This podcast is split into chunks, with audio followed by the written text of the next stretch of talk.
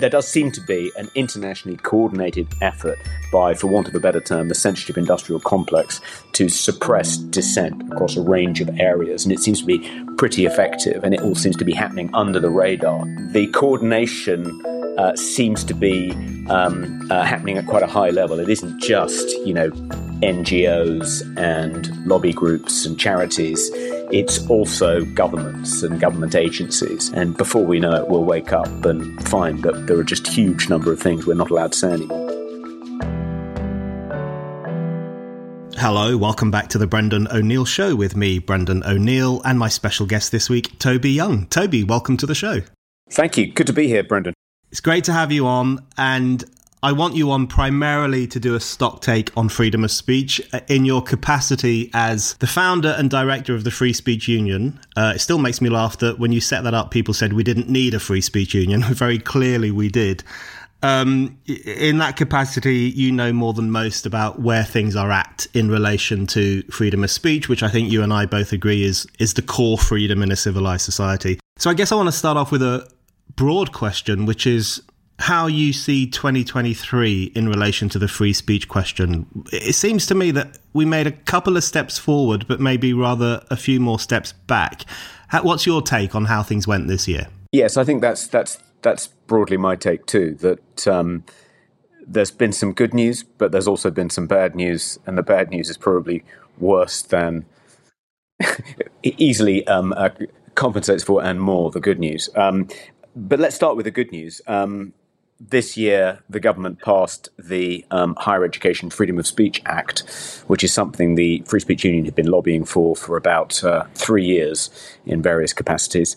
Um, and it will provide free speech on campus and academic freedom with slightly more robust legal protections. We think many of the people that we've had to help uh, on campuses, whether faculty or students, uh, would be in a stronger position had this bill been law when we help them. Um, but it only applies in English universities. It doesn't apply in the rest of the United Kingdom. Um, and uh, uh, that's particularly relevant because even though Scotland hasn't yet activated the Hate Crime and Public Order Act that received royal assent in 2021, it looks as though it is now going to activate that next year. Um, apparently, the police and the courts have been gearing up um, uh, for the bill to come into effect in Scotland next year. That's obviously going to pose a big threat to freedom of speech north of the border. Um, the Online Safety Act it's certainly a kind of um, net loss. Um, the Free Speech Union and other free speech advocacy groups like Big Brother Watch, Index on Censorship, um, scored a few minor victories. So, for instance, um, one of the things that I think the FSU can take credit for is that um, the government were going to include something called uh, a harmful communications offence. They were going to create this new offence as part of the Online Safety Act. Uh, again, it would have only implied in England and Wales, not the whole of the United Kingdom. Um, but what it would have done, it would have made it a criminal offence punishable by up to two years in jail to say something or communicate something online uh, to someone which caused them serious distress which is obviously a very nebulous, subjective standard, easily weaponized by political activists to shut down anything they disagree with. So we were very concerned about that.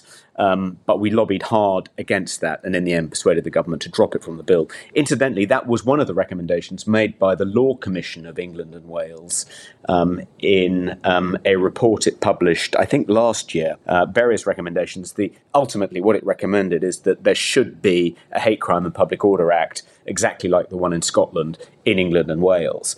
And we obviously lobbied hard against that proposal, and the only bit of it that remained, seemingly, was this proposal to create a new offensive communications, oh, sorry, this new harmful communications offence, and we managed to stop that becoming law. But I'm pretty sure that under a Keir Starmer-led Labour government, one of the first things they do is introduce a hate crime and public order bill, which was very similar, potentially even worse than the one that was passed in Scotland two years ago internationally, I think um, the picture's been pretty bleak. Um, Michael Shellenberger and Matt Taibbi have done some great work exposing the censorship industrial complex. Um, and there does genuinely seem to be an internationally coordinated effort to um, suppress various forms of dissent around key areas like the lockdowns, the COVID vaccines, the war in Ukraine, um, climate change. Um, and the coordination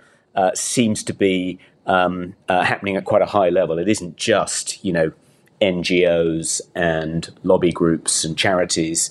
It's also governments and government agencies. And um, we saw that kind of uh, those partnerships spring up during the lockdown here very effectively um, exposed by Big Brother Watch um, earlier this year. Um, but we saw kind of NGOs and Whitehall departments and seemingly branches of the security services working together to monitor dissent from uh, government policies in certain key areas, and that seems to be uh, the same the same kind of um, shadowy cabal. If that doesn't sound too too much like a conspiracy theory, seems to be behind many of the proposals uh, to criminalize hate speech around the world. So the most the most kind of uh, talked about one is is the um, hate crime bill that's currently going through the Irish Parliament, in which Leo Varadkar wants to use the recent unrest to try and expedite and get it through, ram it through before Christmas. Um, but there are also hate crime bills wending their way through the New Zealand and the Australian parliaments. There's a proposal to introduce a hate crime bill in Northern Ireland, which uh, the Free Speech Union um, has. We've been in, involved in a consultation about that. We're trying to push back against that. Uh, but there does seem to be an internationally coordinated effort by, for want of a better term, the censorship industrial complex to suppress dissent across a range of areas, and it seems to be pretty effective. And it all seems to be happening under the radar.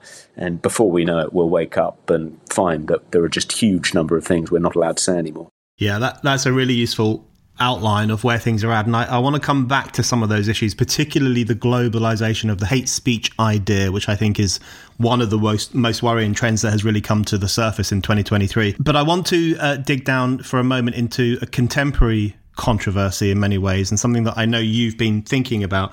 You mentioned there as you were speaking about the potential weaponization of distress if we were to have a law in this country saying that you know a, a harmful communication is is illegal. You, you could easily imagine people saying that articles by you and me, for example, might uh, cause them distress, and therefore you know if we were to send them around, we could be guilty of some kind of offence. But in relation to the question of distress and whether it's ever justifiable to limit speech on the basis of other people's distress. I want to ask you about the Israel Palestine issue, uh, an issue close to both my heart and yours. And particularly, I want to ask you about the pro Palestine marches. I'm doing pro Palestine in quote marks because, in my view, these aren't pro Palestine marches. If they were, they would be calling for the destruction of Hamas, uh, not the destruction of Israel. Um, Hamas, it seems to me, is clearly uh, the, the, the, the, worst scourge for the Palestinian people right now. But you will know that uh, friends of ours, people who would consider themselves on the same side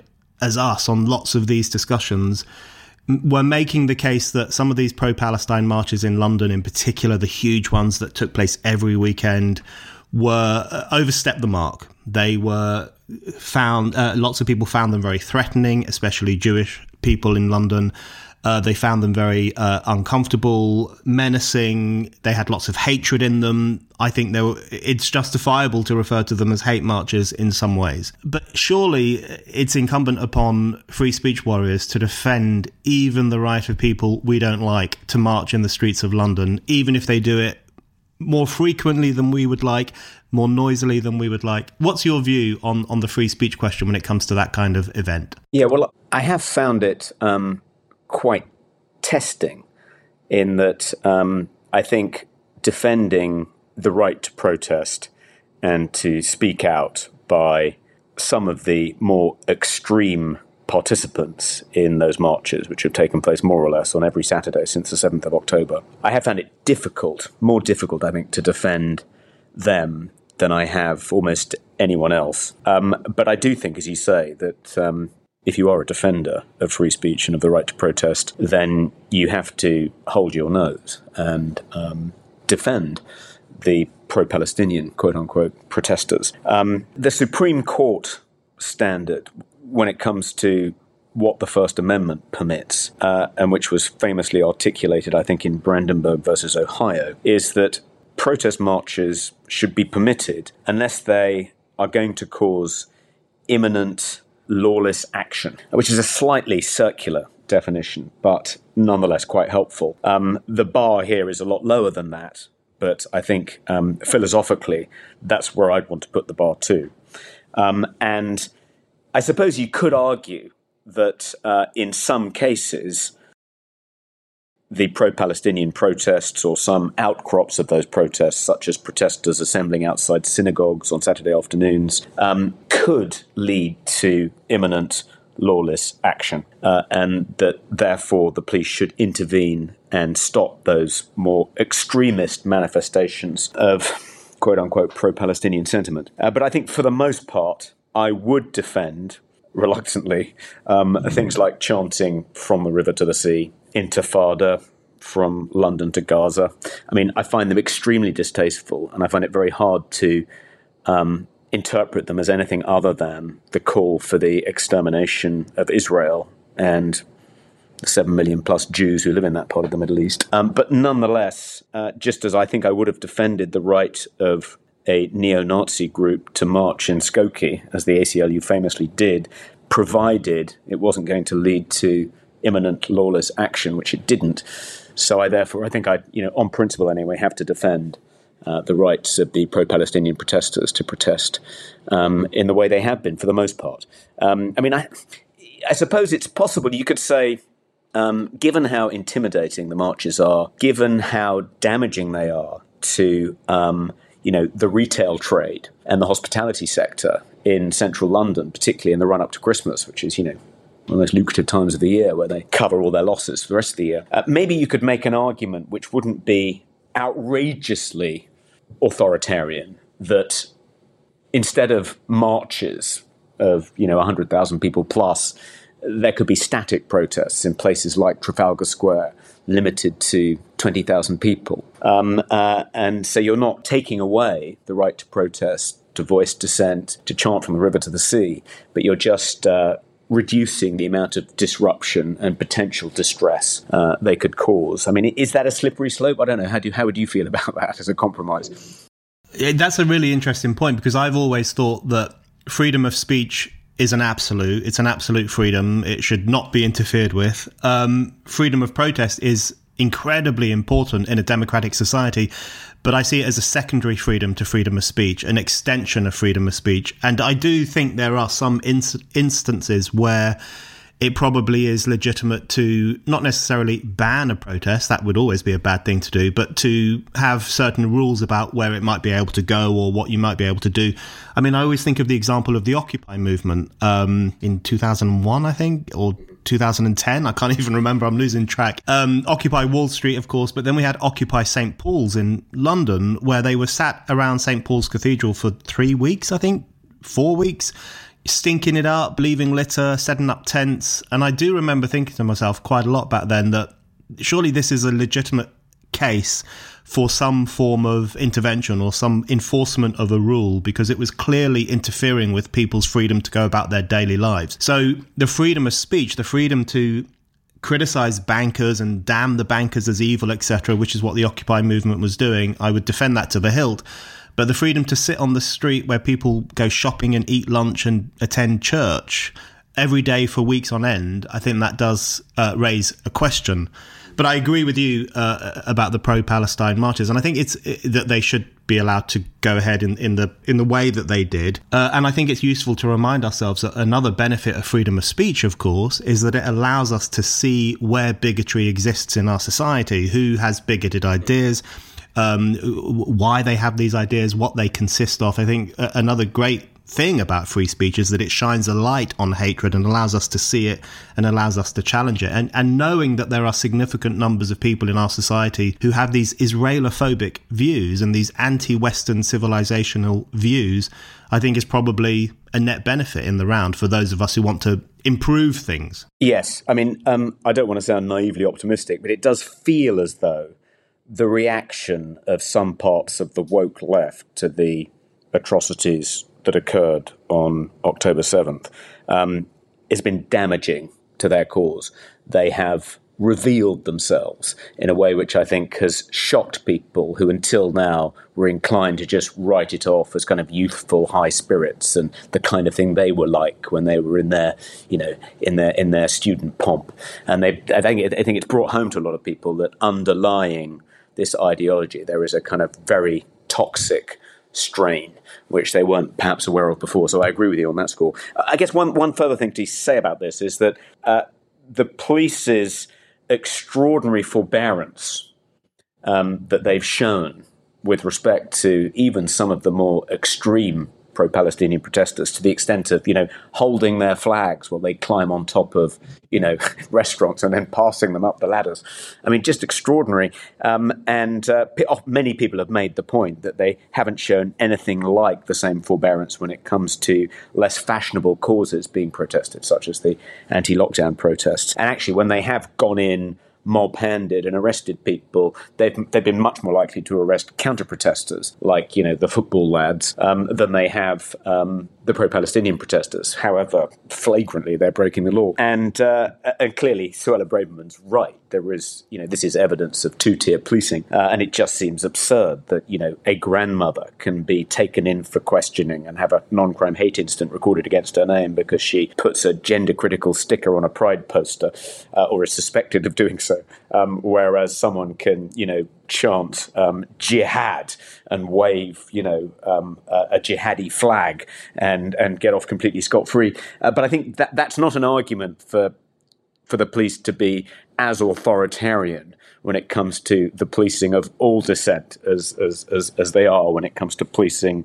you know, unfashionable dissent. It's an argument for showing the same latitude and forbearance in every case. Yeah, uh, my my favourite moment was when the police, the Metropolitan Police, explained that the word jihad has many meanings. You know, it, it, was so you know these pound shop Islamic theorists that the Metropolitan Police have become, and you just think to yourself, hold on, this is a mob of people chanting for Muslim armies to launch jihad against the Jewish state. I don't think there is uh, any uh, mystery as to what they intended to say with that. But I, I, did want to ask you, in fact, about double standards, which you've raised there. And I, I agree with you that I think the fallout from the Hamas pogrom of the 7th of October uh, in, in the West has been extraordinary. And I think it really has highlighted the moral rot that exists in many of our institutions and many of our political movements, especially amongst those who pose as progressive and enlightened and fair. Very, they are very often at the forefront of some pretty hateful ideology that has come to the surface over the past few weeks. Um, I wanted to ask you about this in relation to campus censorship, which has been a serious problem for a long time. And in the week that we're speaking, we've seen three presidents of American universities, like proper top Ivy League universities, MIT, Harvard, and Penn, um, at a congressional hearing where they were being grilled on whether it's acceptable to to call for a, a genocide of the Jews on their campuses. And they ummed and ahed and said yeah, it probably is within the rules as long as you don't act on it, which I guess that's a relief that they don't, they don't allow people to act on the genocide. Um, but it got me thinking about the extraordinary double standards that exist on campuses and, and in society more broadly, where if you refer to a trans woman as he, you could potentially be blacklisted, protested against. In the past, pre Elon Musk, you could be banned for life from Twitter. Um, if you ask a person of Asian heritage, where are you from? That is apparently a racial microaggression that calls into question their their status as British citizens, etc. And yet, we're told that it's fine to say, let's have a genocide of the Jews, or it's fine to talk about Israel in the most uh, demonizing language imaginable. Um, it's fine to refer to the Hamas pogrom as a counter-offensive, which a meeting of Columbia University students uh, intended to do in the week that we're speaking as well. How, how do you explain this? How do you explain this extraordinary double standard where the kind of people who will run away to a safe space to hide away from someone like you or Kathleen Stock or Nigel Farage are more than happy to say the most hateful and in some cases racist things about Jewish people and Israeli people? Well, I think it's um, exposed many of the proponents of woke culture in American and British universities um, as being much more politically contentious, much more ideological than they've hitherto been prepared to admit. I mean, the, the argument for um, shutting down disagreeable speech on campus is that it, it's never presented as, well, I don't think this person should be allowed to uh, talk about the problems caused by mass immigration um, because I happen to disagree uh, with them and I don't share their politics. That's never the argument. The argument is if a recently arrived asylum seeker um, in the audience heard Nigel Farage setting out the case for more restricted inward migration, that could be really psychologically upsetting for them. That would disturb their well-being. That's the argument for no platforming gender critical feminists that it could it could cause all kinds of psychological harm to vulnerable, disadvantaged people in the audience. And universities have a duty of care towards those vulnerable, historically disadvantaged groups. It's always presented like that. It's never presented as I just disagree with this person. I don't share their politics, and therefore I want to shut them up. It's always presented as politically not nearly as contentious as that. They appeal to these kind of broad, universal principles of defending vulnerable people from harm. But what we've seen since October 7th is that when you take a historically marginalized group, such as the Jews, um, there isn't the same enforcement of restrictions on speech likely to cause them psychological harm as there is on speech likely to cause other more sacred minorities psychological harm. And it exposes the degree to which it is all underpinned by a particular politically contentious ideology. And I think that's important and helpful because one of the ways in which the woke mind virus replicates itself is by presenting to the person exposed to it as something politically neutral and uncontroversial, something that any sensible, normal, compassionate humanitarian person would unhesitatingly sign up to. Nothing at all contentious or controversial, nothing that requires a buy in to a kind of dodgy neo Marxist, postmodernist philosophical perspective. It's all just kind of common sense for kind of, you know, millennials. Um, so if you can expose the degree to which actually no, it's shot through with this incredibly contentious worldview. That I think makes it harder for it to replicate. So, long term, it's probably a good thing. But maybe I'm just being naive, and that won't, in fact, in any way interrupt the extraordinary velocity, momentum of of this particular virus. Yeah, I think the um, for me most striking double standard in this part of the discussion is the way in which so-called pro-Palestine voices are now saying, "Look, we're being oppressed, we're being silenced," and in, in, some instances, things like that are happening. You know, we have seen Palestinian authors being struck off um, from book festivals. We've seen actors in America being cancelled, at least temporarily, for expressing um, very strong anti-Israel views. So incidents like that are happening, and I do think that's a problem. Um, you know, there is the temptation to relish in the fact that it's happening to people who say that cancel culture is a myth, but I think that would be a mistake. And it's always better to cleave to one's principles and defend freedom of speech for everyone. But I, but you know, the most striking example I think is in relation to the BDS movement, boycott, divestment, and sanctions, which is not only a movement that forbids uh, or tries to forbid the selling of Israeli produce and Israeli goods, but also which um, rages against the arrival in Britain or America of, of Israeli academics, Israeli authors, Israeli musicians, Israeli actors, Israeli film festivals. We've seen protests and attempts to cancel all those kinds of things. It, it's always struck me as a almost a racist system of censorship designed to um, punish people of a certain ethnic national origin by refusing to allow them to speak. And the very same people who were at the forefront of BDS for years are now complaining about being censored themselves. So it, it, really does remind one of the importance of consistency in the free speech argument, which I don't think they will understand. But I, I, did want to ask you, uh, in relation to both to that and also the question of what Jewish students on campuses are supposed to do about this problem, because I do, I, I recognise that there is a temptation amongst Jewish students who feel very lonely at the moment to make the case for their inclusion in the system of the safe space to say, look, these rules should apply to us as well. We should have the right to a safe space. We should have the right to be protected from psychologically harmful ideas. And I understand that temptation. That is basically a demand for equality under the system that currently exists on campus. But there could be a mistake there, couldn't there? Might it not be better to rather than say we want in on the safe space as well to challenge the whole idea of the safe space instead yes that would be that would be by far the better outcome. Um, one source of hope is that um, the Higher Education Freedom of Speech Act, I think, when it comes into force, had it been in force now, it hasn't been activated yet, um, will be in about six months, but had it been in force, I think it would have protected some of the pro Palestinian academics and students who got into trouble for chanting things like from the river to the sea. Um, and that may awaken the woke left to the importance of putting in place these more robust legal protections for free speech on campus, then yeah, it may be that the next the next government, if it's a Labour government, will be less likely to unwind that particular piece of legislation, um, given that actually um, it will serve to protect people on their side as well as on our side, and maybe you know, I mean, it, has been extraordinary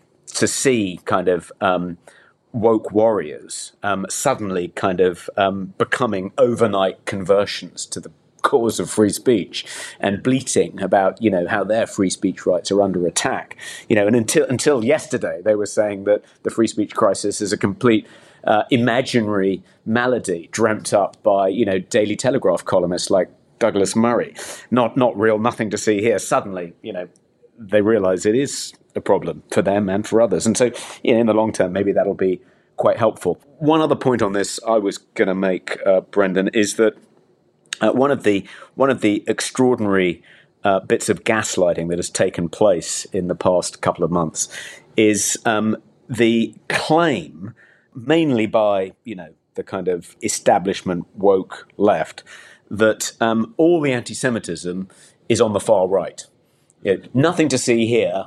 Look over there, and you know the claim that that X has become a kind of festering um, sewer of anti Semitism under Elon Musk um, and the boycotting of X as a consequence by all these kind of American corporations like Disney. Um, it just seems just seems completely preposterous. It's very much a way of trying to avoid confronting the kind of exposure of quite deeply embedded anti-Semitism on the woke left. But it's just a pretense that they don't have a problem and the problem exists entirely on the right. Um, Yoram Hazony wrote a very good piece about this for, for the Daily Skeptic, actually. Yeah, uh, I, I agree very much with that. Um, right, you mentioned X there and Elon Musk, and I did want to ask you about censorship online, which you mentioned in your uh, opening comment as well. It it's can feel sometimes quite difficult to get a handle on how things are going on the internet. I mean, one thing I know for sure is that the promise of internet freedom that we saw 25 years ago or so, when the internet really took off, uh, has died a death. You know, there was this dream that this would be a liberation even more profound than the printing press. You know, for the first time in history, people would have the ability to publish their ideas without even needing an editor, never mind uh, a prince or a priest or a politician to tell them what they can and cannot say. There was this aspiration to an extraordinary new era of freedom of expression. It hasn't played out like that partly because the social media oligarchs have proven themselves very keen to censor people on Facebook, on Twitter, pre Musk certainly, uh, and elsewhere as well. And also now because the state is increasingly sticking its beak into what people say online. You mentioned the online safety.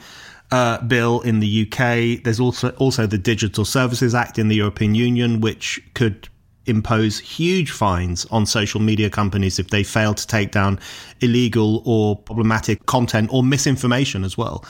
Um, are, are, you hope? Uh, well, firstly, uh, explain to us a little bit about how free speech is online at the moment. Is it getting less and less free in a in a palpable way?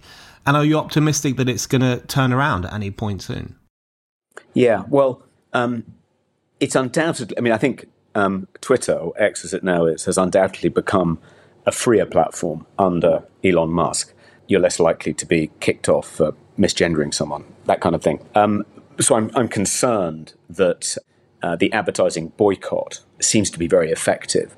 And when Elon Musk was interviewed last week, um, he, he seemed to be kind of fitting up the big advertisers who were boycotting Twitter as the cause of Twitter's demise, almost as though that was a foregone conclusion and it was just a question of who we blame now for its inevitable collapse. Um, that's, quite, that, that's quite a depressing prospect because I think one of the few uh, wins our side has had um, over the past couple of years has been Elon Musk's purchase of Twitter and turning what is the most important social media platform in the public square into a pro free speech platform. So if that disappears, I think that'll be an absolute disaster. Um, I think that his life will become more difficult when the Digital Services Act kicks in in combination with the uh, Online Safety Act. I mean, one concern is the Free Speech Union, Big Brother Watch, and other lobby groups lobbied hard against the inclusion of any anti misinformation or anti disinformation clauses in the Online Safety Act successfully. So you won't find the word misinformation or disinformation in that particular piece of legislation. Um, they, were, they were there originally, but they were removed during the course of its passage through Parliament as people lobbied against it. Um, but in the Digital Services Act in the EU, which of course doesn't apply here, social media companies are required, in order to get license to operate within the EU to remove misinformation and disinformation. They have to include something about how they're going to uh, remove that in their terms and conditions as a condition of being licensed to operate within the EU. As you say, on pain of fines if they then fail to enforce those policies, uh, massive fines. And the worry is that even though there's nothing about having to remove misinformation or disinformation in the Online Safety Act. Um, that companies like Twitter, Facebook, Instagram, YouTube will just have you know European-wide terms and conditions. They won't differentiate between the EU and the UK. They'll just pledge to remove misinformation and disinformation in every region just to be simpler than having differentiated T's and C's. Um, so that's a major concern. We're going to have to see what we can do about that if that actually happens. Um, but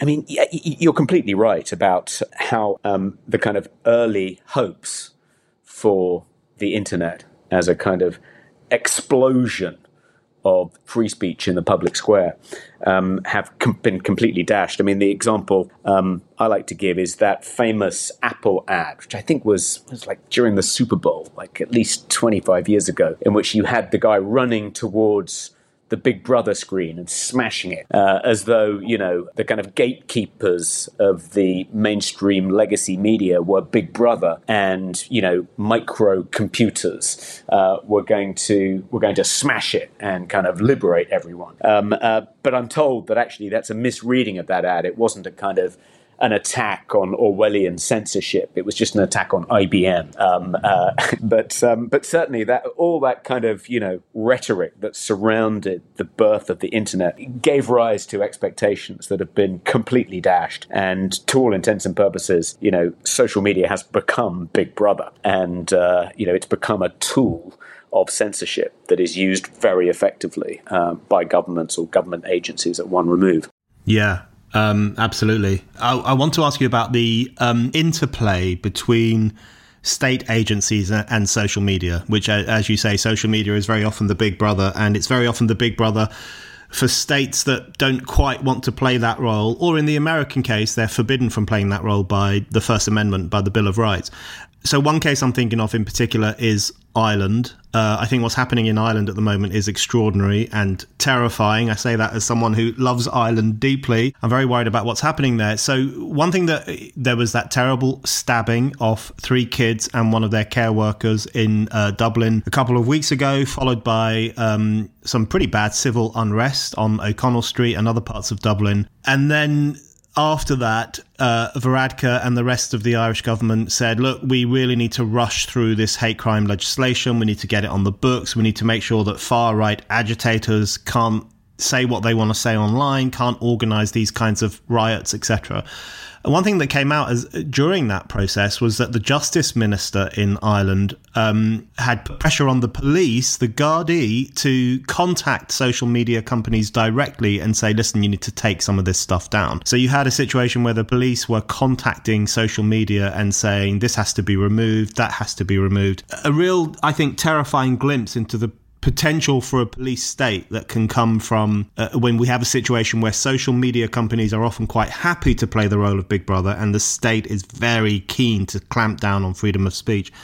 So uh, let's talk a little bit about that situation where, and I know that um, you mentioned Michael Shellenberger and Matt Taibbi as well. They've talked about the American example of um, a connection between state agencies and private companies uh, as part of the uh, industri- censorship industrial complex.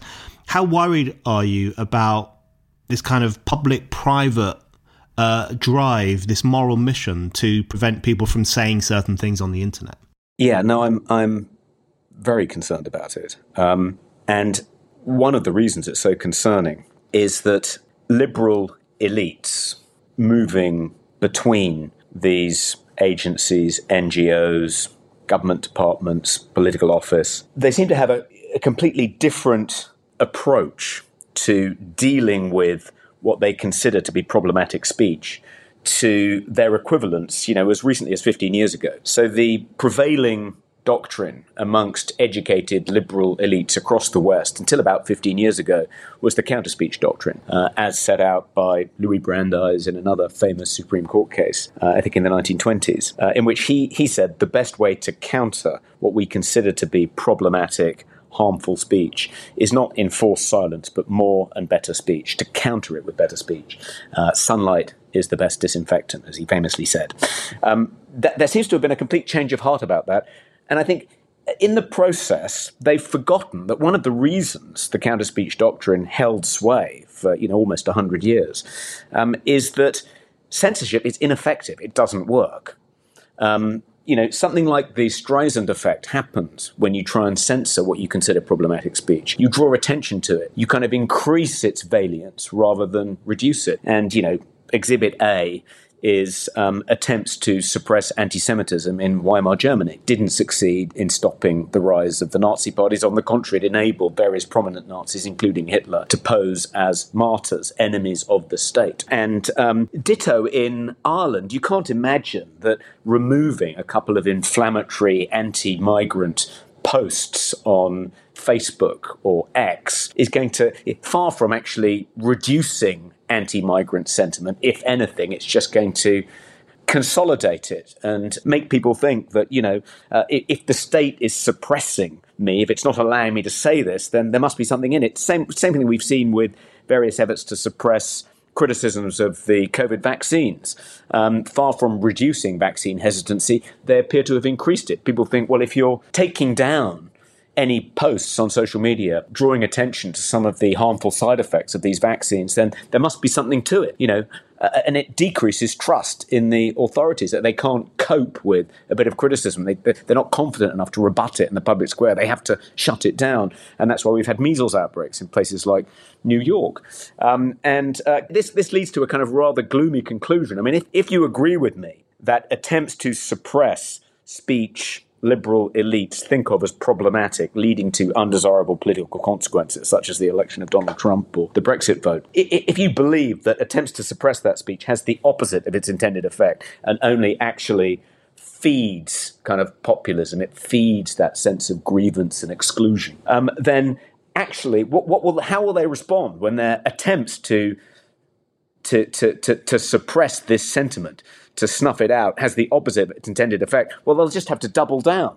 And that in turn will amplify it even more. So you're in, in a kind of doom loop. And it felt to me when Varadkar, when his kind of response to the stabbing of three school children by a man of what North African heritage at a primary school in Dublin, his response was, "We have to double down on authoritarian restrictions on speech. We have to expedite the passing of this unbelievably draconian anti-free speech bill. Um, it, it, felt to me like that. That's the beginning of the end. That's the kind of doom loop spiraling out of control, and you know, it will only prompt kind of, I would have thought, if anything, suppressing kind of uh, the growth of populism in Ireland will have the opposite of its intended effect. And it looks like Conor McGregor may even run in two years' time for presidency of, of Ireland, and I imagine you know would wipe the floor with Varadkar. Who knows? Yeah, I mean, it's absurd and logical at the same time. The the potential of a Conor McGregor presidency in Ireland, but let's see how things go. Yes, I think that I think one of the issues with um, hate speech legislation, which I did want to come on to, uh, you mentioned earlier on that there is a there are moves afoot across the globe to institute new laws against so-called hate speech. Uh, in Ireland, of course uh, New Zealand, Australia, um, elsewhere in Europe. There's been hate speech laws for a long time, but they're being used in different ways as, as we speak. Isn't one of the things we need to do to, to call into question the whole idea of hate speech? I've always found the term hate speech to be as um, offensive as I would the idea of thought crime.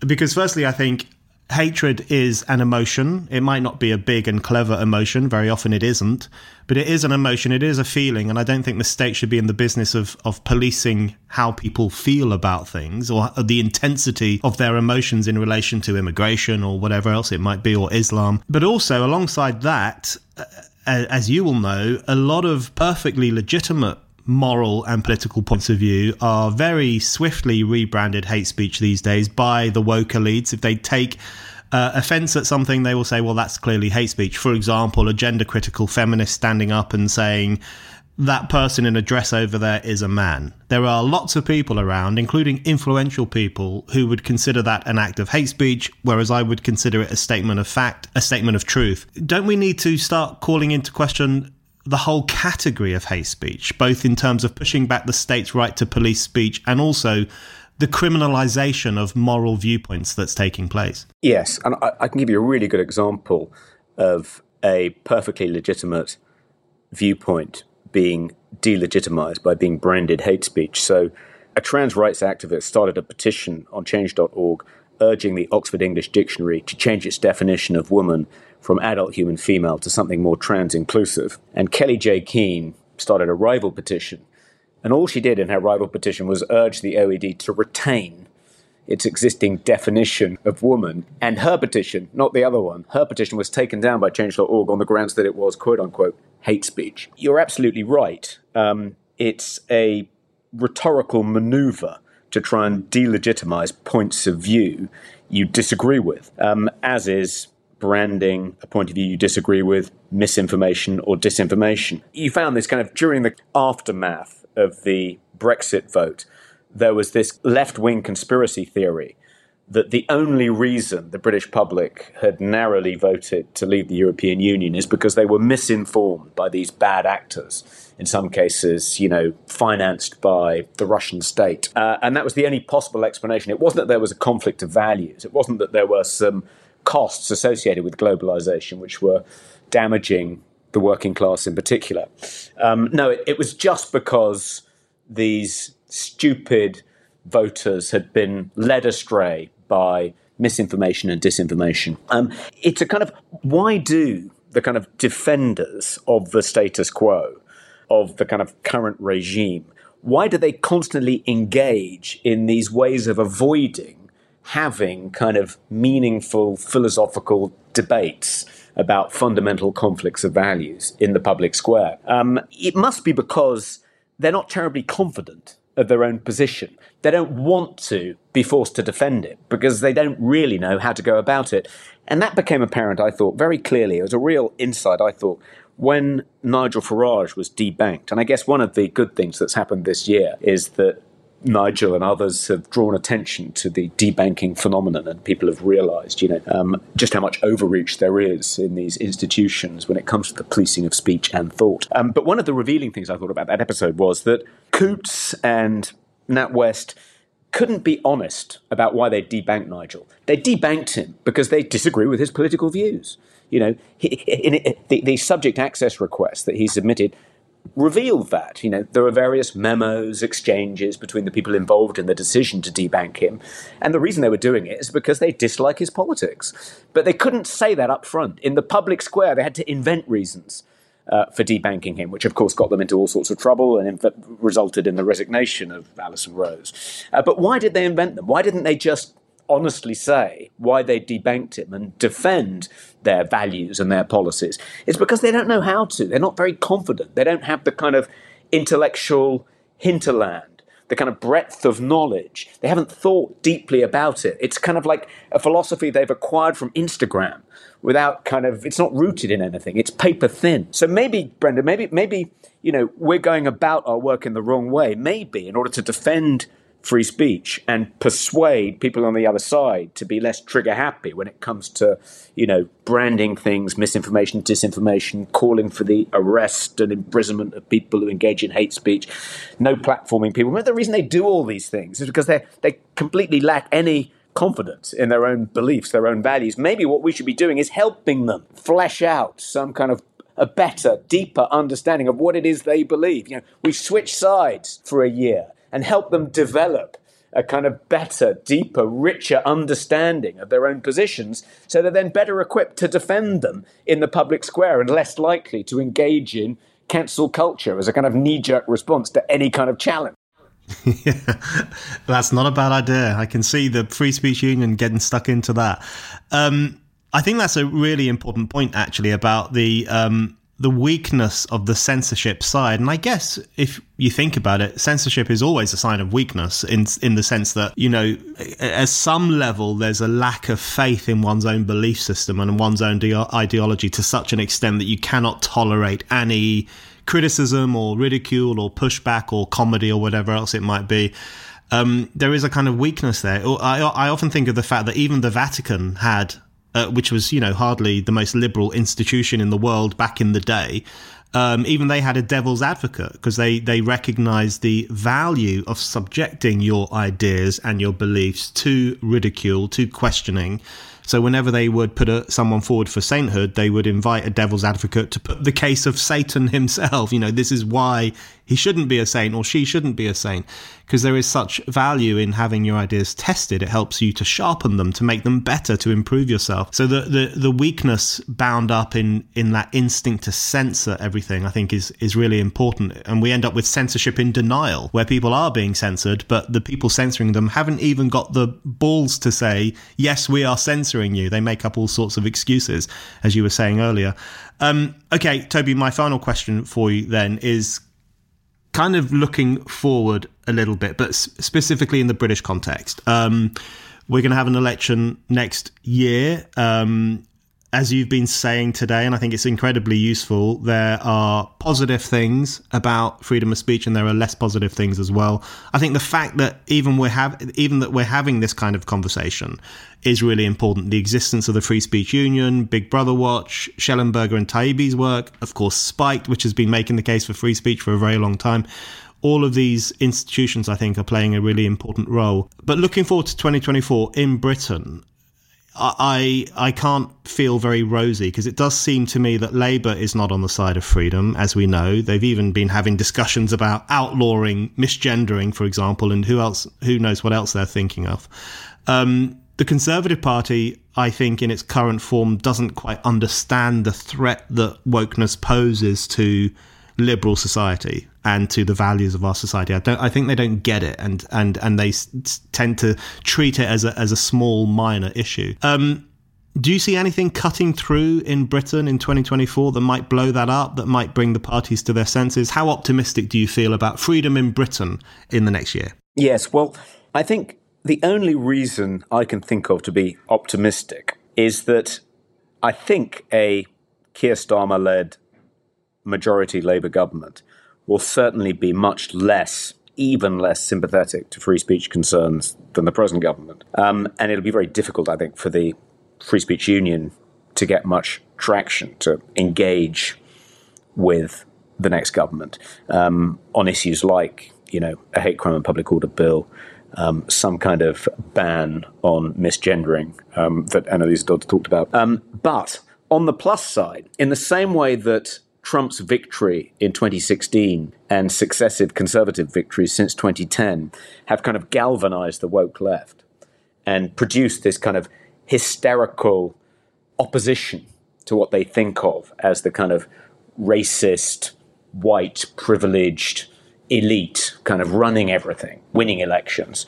So if social democracy triumphs with a kind of thumping majority next year, that will take a lot of the kind of energy out of the woke left. They, they will no longer be able to. I mean, we, you and I know that they're not really, in any sort of meaningful sense, um, a kind of beleaguered anti-establishment minority tilting at these kind of all-powerful titans of the establishment.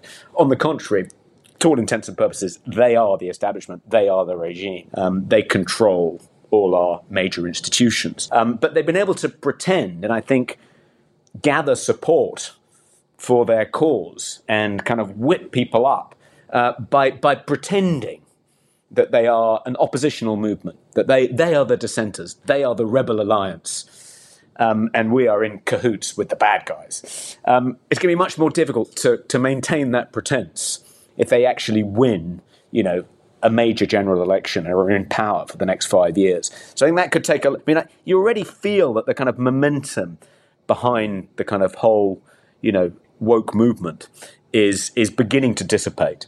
Um, they've suffered a couple of major setbacks. I mean, I guess you know, um, obviously, the, the, the, maybe the biggest one in the past year was the demise of Nicola Sturgeon over the admission of a trans woman sex offender to a women's prison. Um, but they seem to be really on the back foot on on on that kind of cluster of issues. They've overreached. They they they're suffering some major defeats.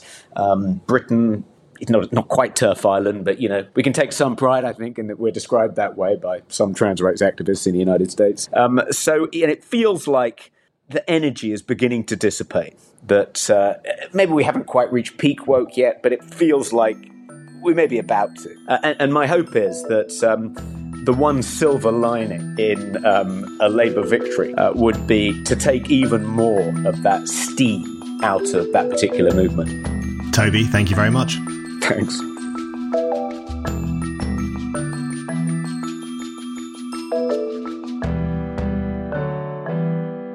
Thank you for listening to The Brendan O'Neill Show. We'll be back with another guest and more discussion. Don't forget to subscribe and in the meantime, keep reading Spiked at www.spiked-online.com.